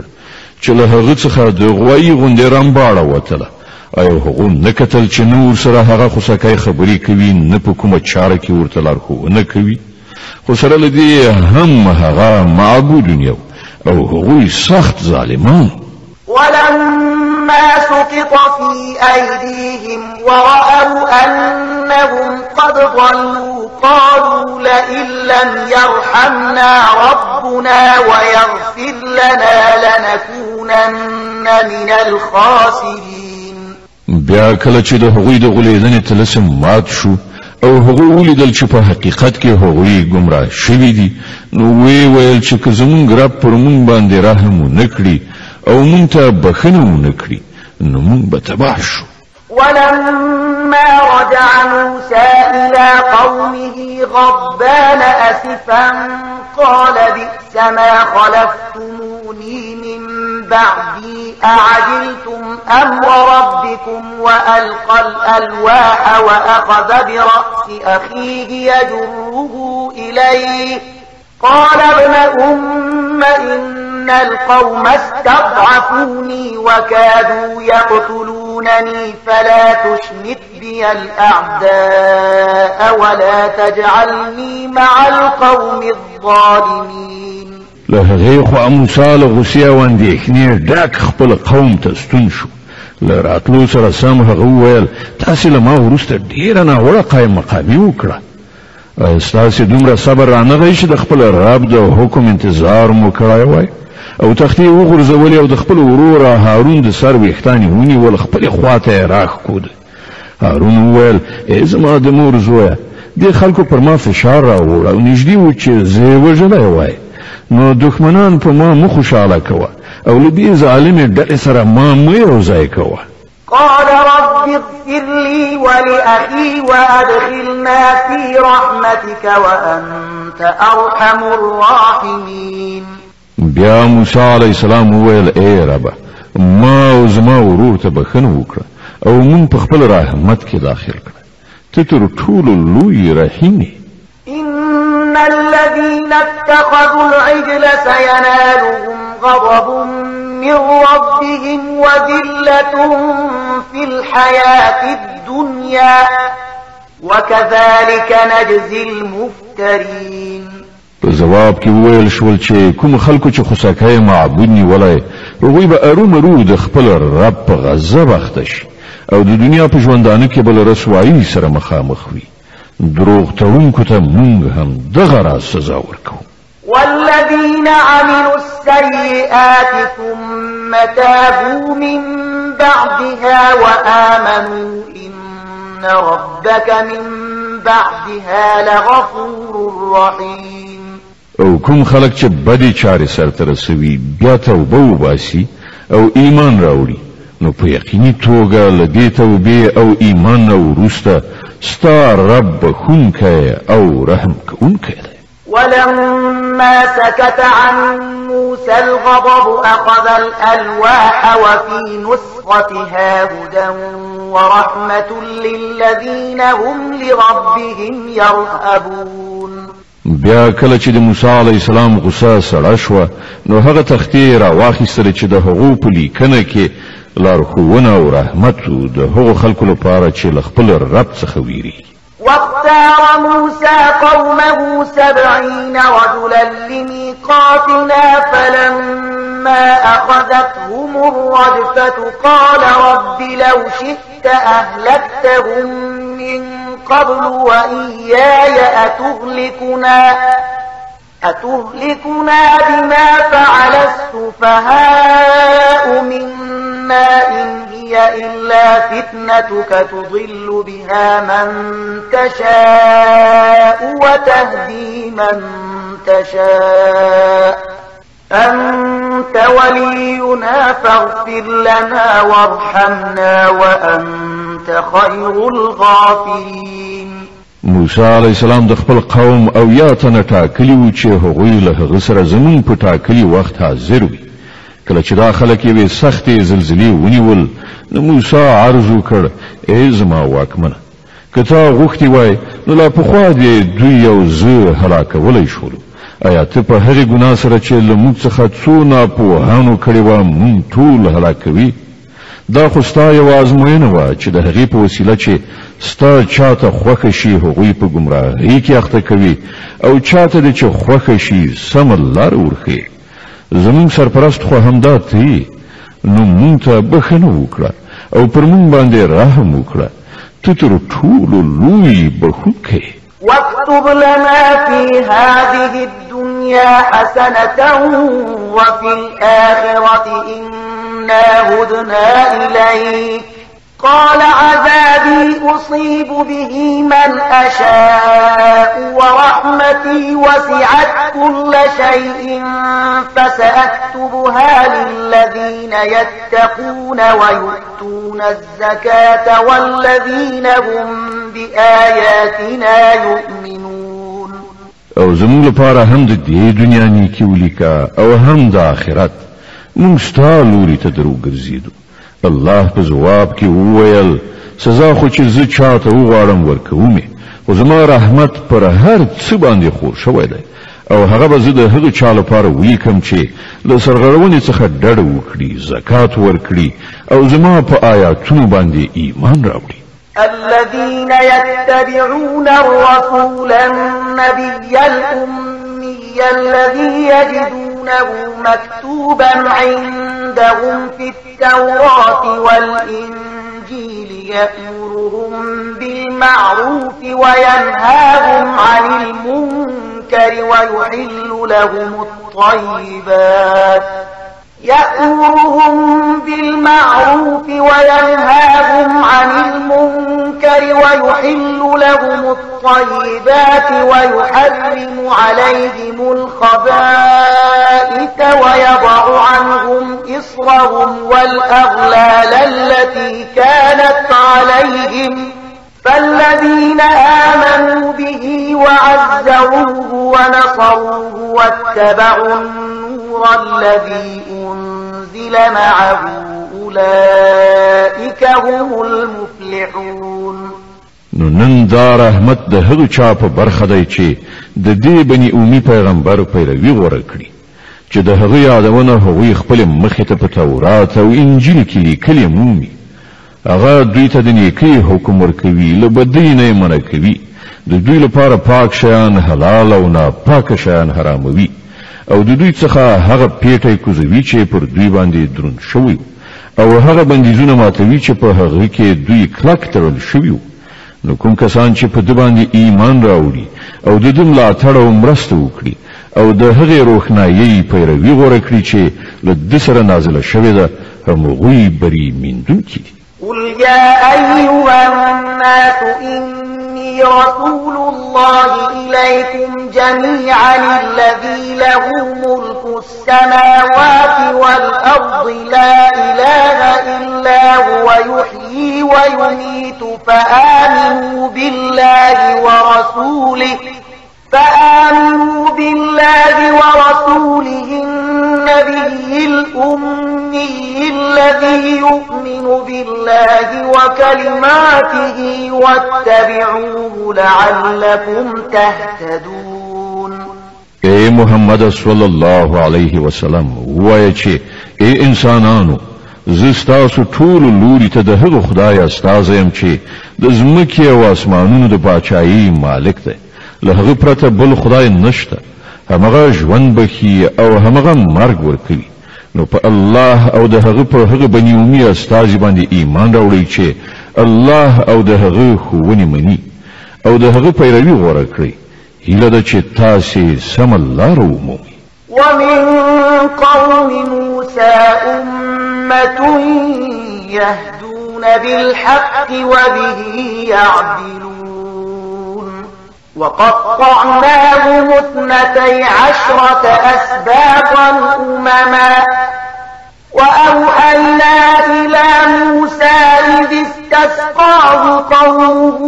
أن اضرب بعصاك الحجر فانبجست منه اثنتا عشرة عينا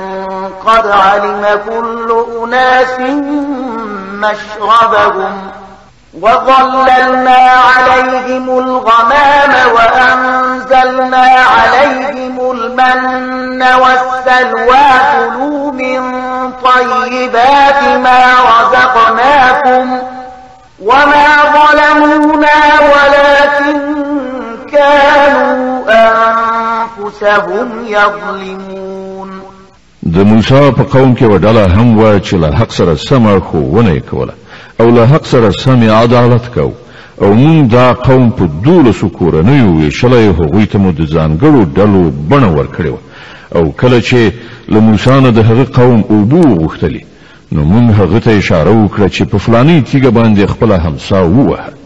نو بیا له هغې تیږې نه په ناڅاپي ډول دولس چینې راوخوټېدلې او هرې ډلې د خپلو اوبو اخیستلو ځای وټاک مونږ پر هغوی باندې وریځ سیوری کړ او پر هغوی باندې مو من او سلوا نازل کړل هغه پاک شیان خوري چې مون تاسو ته در په برخه کړی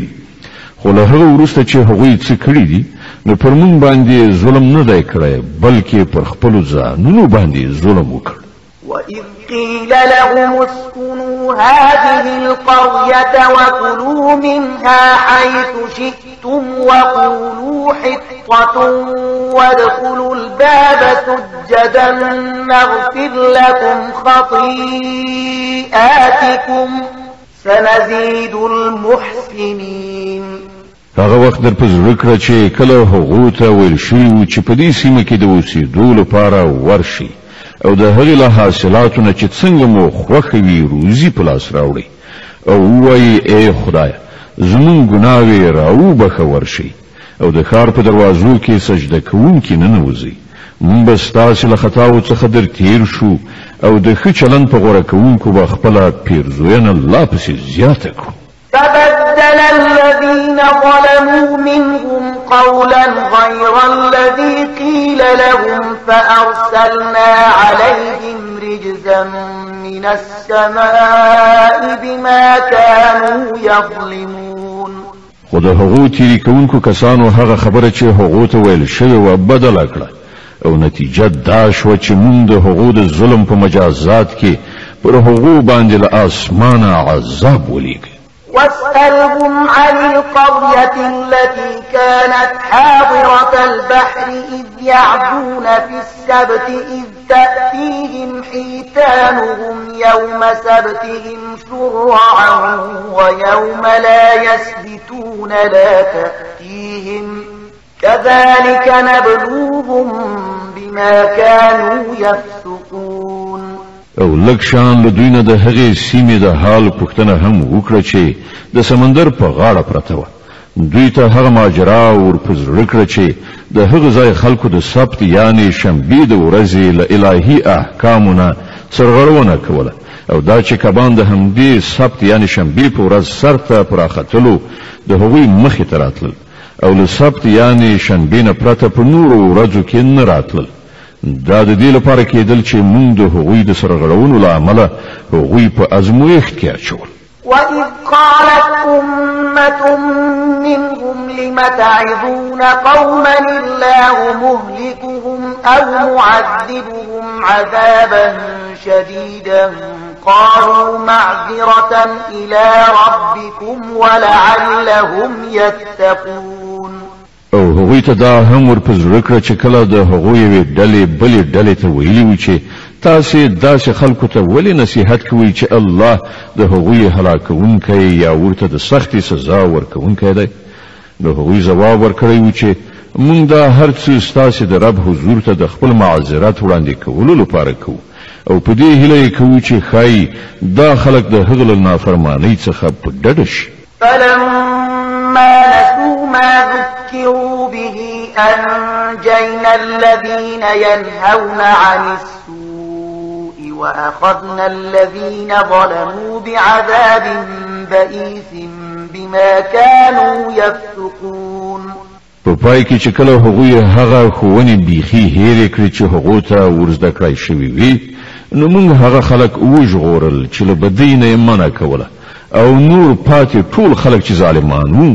د هغو د نافرمانیو له امله مو په سخت عذاب سره ونیول فلما عتوا عما نهوا عنه قلنا لهم كونوا قردة خاسئين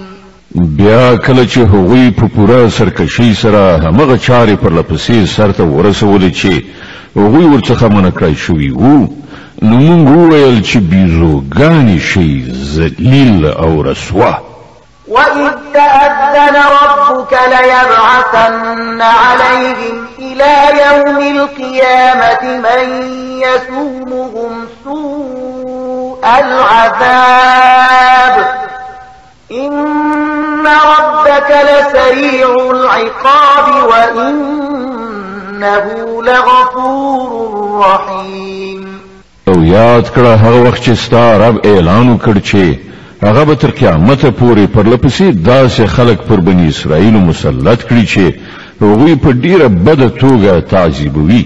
په رښتیا چې ستا رب په سزا ورکولو کې چټک دی او په یقیني توګه هغه له تېرېدنې او رحم څخه هم کار اخیستونکی دی وقطعناهم في الأرض أمما منهم الصالحون ومنهم دون ذلك وبلوناهم بالحسنات والسيئات لعلهم يرجعون من هغوی په ځمکه توتي ټوټې ټوټې کړل په ډیرو قومونو باندې مو ویشل ځینې او زين له بلشان او موږ هغوی په خو او بدو حالاتو سره په ازمویښت کې واچول چې ګوندې دوی بیرته راوګرځي فخلف من بعدهم خلف ورث الكتاب يأخذون عرض هذا الأدنى ويقولون سيغفر لنا وإن يأتهم عرض مثله يأخذوه ألم يؤخذ عليهم ميثاق الكتاب ألا يقولوا على الله إلا الحق ودرسوا ما فيه والدار الآخرة خير للذين يتقون أفلا تعقلون بیا د مخکنیو نسلونو نه وروسته داسې ناکاره خلکو د هغوی ځای ونیو چې د الهي کتاب وارثان شول د همدې دنیا بې ارزښته ګټې راغونډوي او وایي چې هیله ده چې موږ وبخښل شو او که بیا همغه دنیوي ګټه په مخه ورشي بیا یې په منډه رااخلي آیا له دوی څخه د کتاب وعده نه ده اخیستل شوې چې د الله په نوم دې همغه خبره وکړي چې حق وي او دوی په خپله هغه څه لوستي دي چې په کتاب کې لیکلي دي د آخرت استوګنځی خو یوازې له خدایه ویریدونکو کسانو لپاره ډېر غوره دی آیا دوی نه پوهیږي والذين يمسكون بالكتاب وأقاموا الصلاة إنا لا نضيع أجر المصلحين كم كسان چې كتاب کتاب عمل كوي يول منزي قائم کړای دی دا یقیني ده چې د خو خلکو اجر به مونږ ضایع وإذ نتقن الجبل فوقهم كأنه ظلة وظنوا أنه واقع بهم خذوا ما آتيناكم بقوة واذكروا ما فيه لعلكم تتقون دوی ته هغه وخت هم څه په یاد دی چې مونږ غر راپورته کړی پر دوی باندې مو داسې خور کړی و چې تا به ویل هغه چترۍ ده او دوی ګمان کوو چې هغه به پر دوی باندې راوغورځي او په هغه وخت کې مونږ دوی ته ویلي و چې کوم کتاب چې مونږ تاسو ته درکوو هغه کلک ونیسئ او څه چې په هغه کې لیکلي دي هغه زده کړئ هیله ده چې تاسو له انحراف نه وژغورل شئ وإذ أخذ ربك من بني آدم من ظهورهم ذريتهم وأشهدهم على أنفسهم ألست بربكم قالوا بلى شهدنا أن تقولوا يوم القيامة إنا كنا عن هذا غافلين أو تقولوا إنما أشرك آباؤنا من قبل وكنا ذرية من بعدهم أفتهلكنا بما فعل المبطلون أو أي پیغمبره خلکو ته هغه وخت ورپزړه کړه چې ستا رب د بنی آدمانو له شاګانو څخه د هغوی زوزات راویستلی وو او هغوی په خپله په هغوی باندې شاهدان ګرځولي او پوښتنه یې ورڅخه کړې وه آیا زه ستاسې خدای نه یم هغوی وویل ارومرو همدا ته زمونږ ربې مونږ په دې باندې شاهدي ووایو دا مونږ د دې لپاره وکړل چې چېرته تاسې د قیامت په ورځ دا ونه وایئ چې مونږ خو له دې خبرې ناخبره وو یا دا و نه وایي چې شرک خو زمون پلار نیکه له موږ نه مخکې پیل کړی او موږ وروسته د هغو له زوزات څخه پیدا شو نو آیا ته موږ په هغه قصور نیسې چې منحرفو خلکو کړی وكذلك نفصل الآيات ولعلهم يرجعون ګوره په دې توګه موږ خاني په څرګند توګه وړاندې کوو او د دې لپاره وړاندې کوو چې دا خلک راواوړي د الاعراف مبارکه سوره چې په مکی معظمه کې را نازله شوې ده 206 مبارک آیاتونه لري تلاوت او پښتو ترجمه یې له یو سلو پنځه اویاوم آیت څخه اوري واتل عليهم نبأ الذي آتيناه آياتنا فانسلخ منها فأتبعه الشيطان فكان من الغاوين او اے محمد صلی الله علیه وسلم دوی ته د هغه چا حال بیان کړ چې هغه ته موږ د خپل آیاتونو علم ورکړی خو هغه د هغو عملی کولو څخه ووت په پای کې شیطان ورپسې شو تر دې پورې چې هغه له لارو ورکو څخه شو ولو شئنا لرفعناه بها ولكنه أخلد إلى الأرض واتبع هواه فمثله كمثل الكلب إن تحمل عليه يلهد فمثله كمثل الكلب إن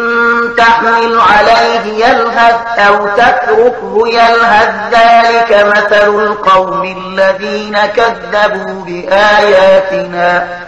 ذلك مثل القوم الذين كذبوا بآياتنا فاقصص القصص لعلهم يتفكرون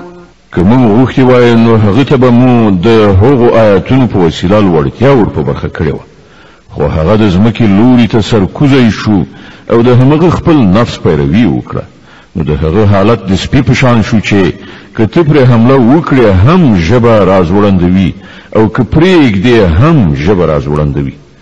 هم دغه د هغو خلکو مثال دی چې زمون آیاتونه دروغ ګڼي ته دا کیسې دوی ته واوروه خای چې دوی څه غور او پاملرنه وکړي ساء مثلا القوم الذين كذبوا بآياتنا وأنفسهم كانوا يظلمون داس خلق خلکو ډیر زیات ناوړه مثال دی چې هغوی زموږ آیاتونه دروغ وګڼل او هغوی خپل پر خپل ځان ظلم کوي من يهد الله فهو المهتدي ومن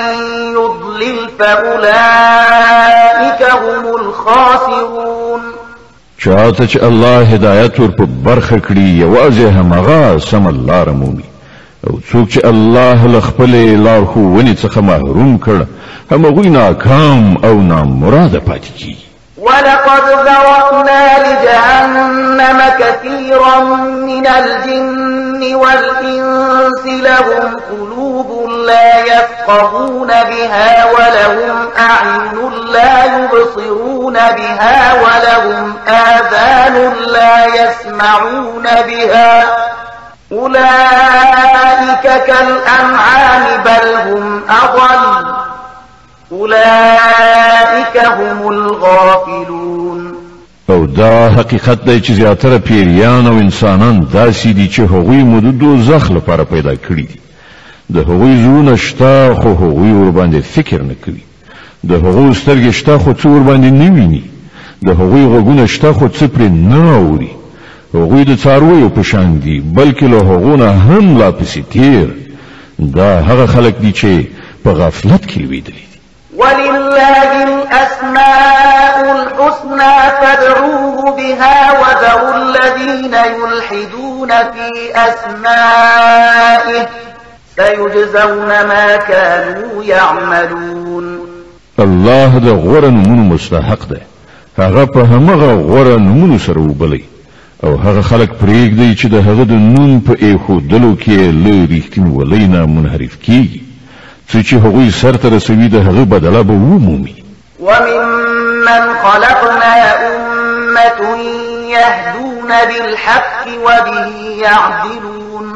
زمون په مخلوق کیا و ڈالا دا سے ہم وچ بیخی لحق سر سم لار خوونه او لحق سر سم عدالت کوي والذين كذبوا بآياتنا سنستدرجهم من حیث لا يعلمون وأملي لهم ان کیدی متین پاتش ول هغه خلک چې زمون آیاتونه دروغ غنلی دي نو هغوی به مون په تدریجي ډول په داسې شان له تباهی سره مخامخ کړو چې هغوی خبر قدر هم نوي زه هغو ته مهلت ورکوم زما پټ تدبیر هیڅ ماتي دونکه نه دی اولم يتفکروا ما بصاحبهم من جنه إن هو إلا نذير مبين او آیا دې خلکو هیڅ کله فکر نه دی کړی د دوی په ملګری کې د لیونتوب هیڅ نښه نشته هغه خو یو خبرون کیدای چې له بد عاقبت سره له مخامخ کېدون مخکې په ښکاره څرګنده اخطار ورکوي أولم ينظروا فی ملکوت السماوات والأرض وما خلق الله من شيء أم عسى أن يكون قد اقترب أجلهم فبأي حديث بعده يؤمنون من يضلل الله فلا هادي له ويذرهم في طغيانهم يعمهون آیا دې خلکو د اسمان او ځمکې په انتظام باندې هیڅ کله غور نه دی او د خدای له هستونو څخه هیڅ شی هم په غړېدلو سترګو نه دی لیدلی او آیا هغوی په دې هم فکر نه دی کړی چې ښایي د ژوند د دې مهلت د پوره کېدو وخت رانږدې شوی وي ښه نو د پیغمبر له دې اختار نه وروسته بله څه ډول خبره داسې کېدی شي چې پر هغې باندې دوی ایمان راوړي څوک چې الله له لارښوونې نه بې برخې کړ د هغه لپاره بل هیڅ څوک لارښود نشته او الله دوی د دوی په همدې سرکشي کې هند پریدي يسألونك عن الساعة أيان مرساها قل إنما علمها عند ربي لا يجليها لوقتها إلا هو ثقلت في السماوات والأرض لا تأتيكم إلا بغته يسألونك كأنك حفي عنها قل إنما علمها عند الله ولكن أكثر الناس لا يعلمون دوی له تا څخه پوښتنه کوي چې هغه د قیامت ساعت به څه وخت نازلېږي ووایه د هغه معلومات زما رب ته دی هغه به په خپل وخت همغه را څرګند کړي په آسمانونو او زمکه کې به هغه سخت وخت وي هغه به پر تاسو باندې ناڅاپي راشي دوی د هغه په باب له تاسو څخه په داسې شان پوښتنه کوي لکه چې ته د هغه په پلټنه کې بوخت یې وایه د هغه معلومات خو یوازې الله ته دی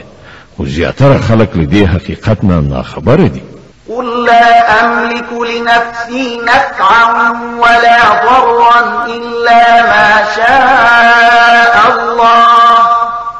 ولو كنت أعلم الغيب لاستكثرت من الخير وما مسني السوء إن أنا إلا نذير وبشير لقوم يؤمنون اے محمد دوی ته وایي چې زه د خپل ځان لپاره د څه ګټې او زیان واک نه لرم همغه الله چې څه غواړي هغه کیږي او که زه په غیب عالم وای نو ما به ډېرې ګټې ځان ته اړولې وي او ما ته به هیڅکله څه زیان نه رسېدلی زه خو صرف یو خبرونکی او زیری کوونکی یم د هغو خلکو لپاره چې زما خبره مني هو الذي خلقكم من نفس واحده وجعل منها زوجها ليسكن إليها فلما تغشاها حملت حملا خفيفا فلما تغشاها حملت حملا خفيفا فمرت به فلما أثقلت دعوى الله ربهما لئن آتيتنا صالحا لنكونن من الشاكرين هغه همغه الله دی چې تاسو لیون نفس څخه پیدا کړی او د همغه له جنس نه د هغه جوړه منستراوړه تر څو چې له هغه سره بسیا شي بیا کله چې نارینه خزه وپوخله نو هغه باردار شو پس پک غونډه بار سره چې د هغه په اخیستلو هغه وګرځیدا را وګرځیدا نو کله چې هغه دروند شو نو دواړو یو ځای له الله خپل رب څخه غوښتنه وکړه چې کته مونږ ته خوند زوی راکړ نو مونږ به ستا شکر ویستونکي اوسو فلما آتاهما صالحا جعلا له شركاء فيما آتاهما فتعالى الله عما يشركون او کله چې الله هغوی ته یو صحیح روغ رمټ زوی ورکړ نو هغو د هغه په دې بخشش او پیرزوینه کې نور له هغه سره شریک وانګیرل الله له هغو مشرکانه خبرو څخه ډیر لوړ او پورته دی چې دا خلک یې کوي أيشركون ما لا يخلق شيئا وهم يخلقون څومره نه په دې دا خلک چې هغه له خدای سره شریکوي چې هیڅ شی هم نه پیدا کوي بلکې په خپل پیدا کول کی ولا يستطيعون لهم نصرا ولا انفسهم ينصرون دا شریکان نه له هغه سره مرسته کولای شي او نه له خپل ځان سره د مرسته وسلي وَإِن تَدْعُوهُمْ إِلَى الْهُدَى لَا يَتَّبِعُوكُمْ سواء عليكم أدعوتموهم أم أنتم صامتون که تاسو هغوی ته د سمې لارې په لور د راتګ بلنه ورکړئ نو هغوی به په تاسو پسې رات نشي که تاسو هغوی ته غږ وکړئ او که چپ اوسئ په دواړو صورتونو کې ستاسو لپاره همدا یو شان ان الذين تدعون من دون الله عباد أمثالكم فادعوهم فليستجيبوا لكم إن كنتم صادقين تاسو چې له خدای پرته کوم ته بلنه ورکوي هغوی خو صرف بندگان دي لکه څنګه چې تاسو بندگان یاست له هغونه دعاګانې وغواړئ وګورئ دوی د ستاسې د دعاګانو ځواب درکړي که د دوی په باب ستاسې انګیرنې صحیح وي ألهم أرجل يمشون بها أم لهم أيد يبطشون بها أم لهم أعين يبصرون بها أم لهم آذان يسمعون بها قل ادعوا شركاءكم ثم كيدون فلا تنظرون آيات دوئي پکې لري چې ور باندې آیا دوی لاسونه لري چې په هغو سره ونیسي آیا دوی سترګې لري چې په هغو سره وویني آیا دوی غوږونه لري چې په هغو سره واوري ای محمده دوی ته ووایه چې خپل انګیرلي شریکان راوبلئ بیا تاسې ټول لاس یو کړئ زما پر خلاف دسیسې جوړې کړئ او ما ته هیڅکله مهلت مه راکوئ إن وليي الله الذي نزل الكتاب وهو يتولى الصالحين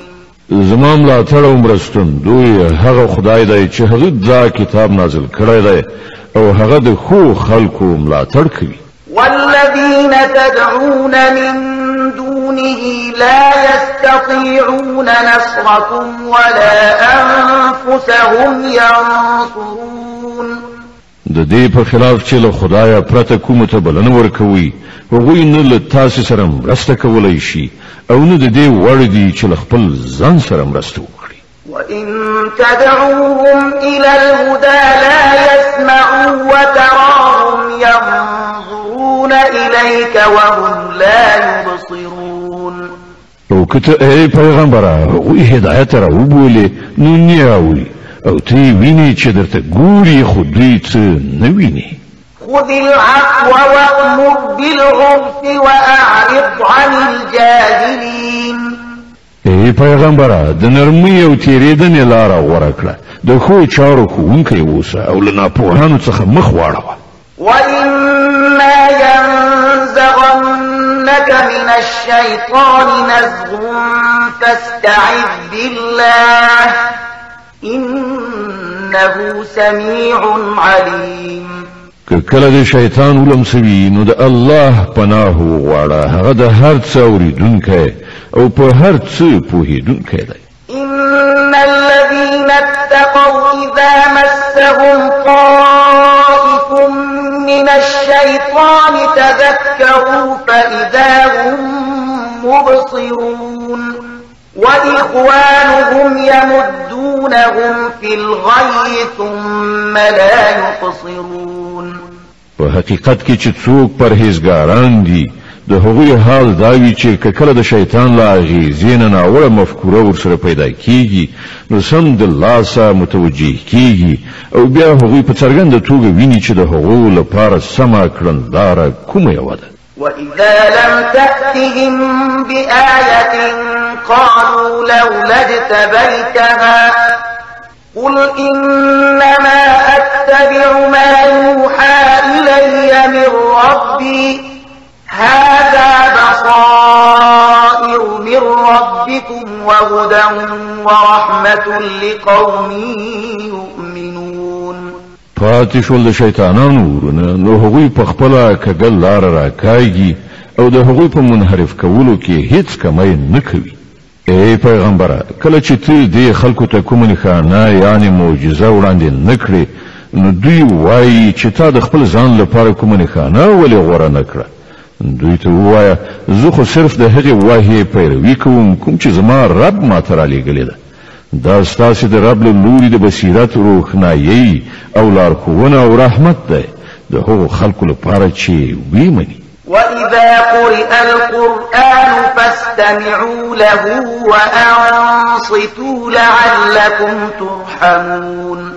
کله چې ستاسو په وړاندې قرآن لوستل کیږي نو هغه په غور سره واوري او چوپ اوسئ ښایي چې پر تاسو باندې هم رحم وشي واذكر ربك في نفسك تضرعا وخيفة ودون الجهر من القول بالغدو والآصال ولا تكن من الغافلين ای پیغمبره خپل رب سهار او ماخام په زړه کې لزارې او ویری سره او په ژبه او رو او واسره یادوه تل دې خلکو څخه مکیږي چې په غفلت کې لوي دي د الاعراف مبارکه سوره چې د قران عظیم شان ومه سوره ده په مکی معظمه کې را نازله شوې ده 206 مبارک آیاتونه لري تلاوت او پښتو ترجمه یې له 206 آیات څخه اوري د دې آیت په اوریدلو سره یو د تلاوت سجده واجب کیږي دا د قران عظیم شان د تلاوت لومړی سجده ده إن الذين عند ربك لا يستكبرون عن عبادته ويسبحونه وله يسجدون کومې پرختي چې ستا د رب وړاندې د نږدې والي مرتبه لري هغوی هیڅ کله د خپل تکبر په غرور کې نه ډوبېږي چې د هغه له عبادت څخه مخ واړوي هغه په پاکۍ سره ستایي او د هغه په وړاندې سر په سجده چټوي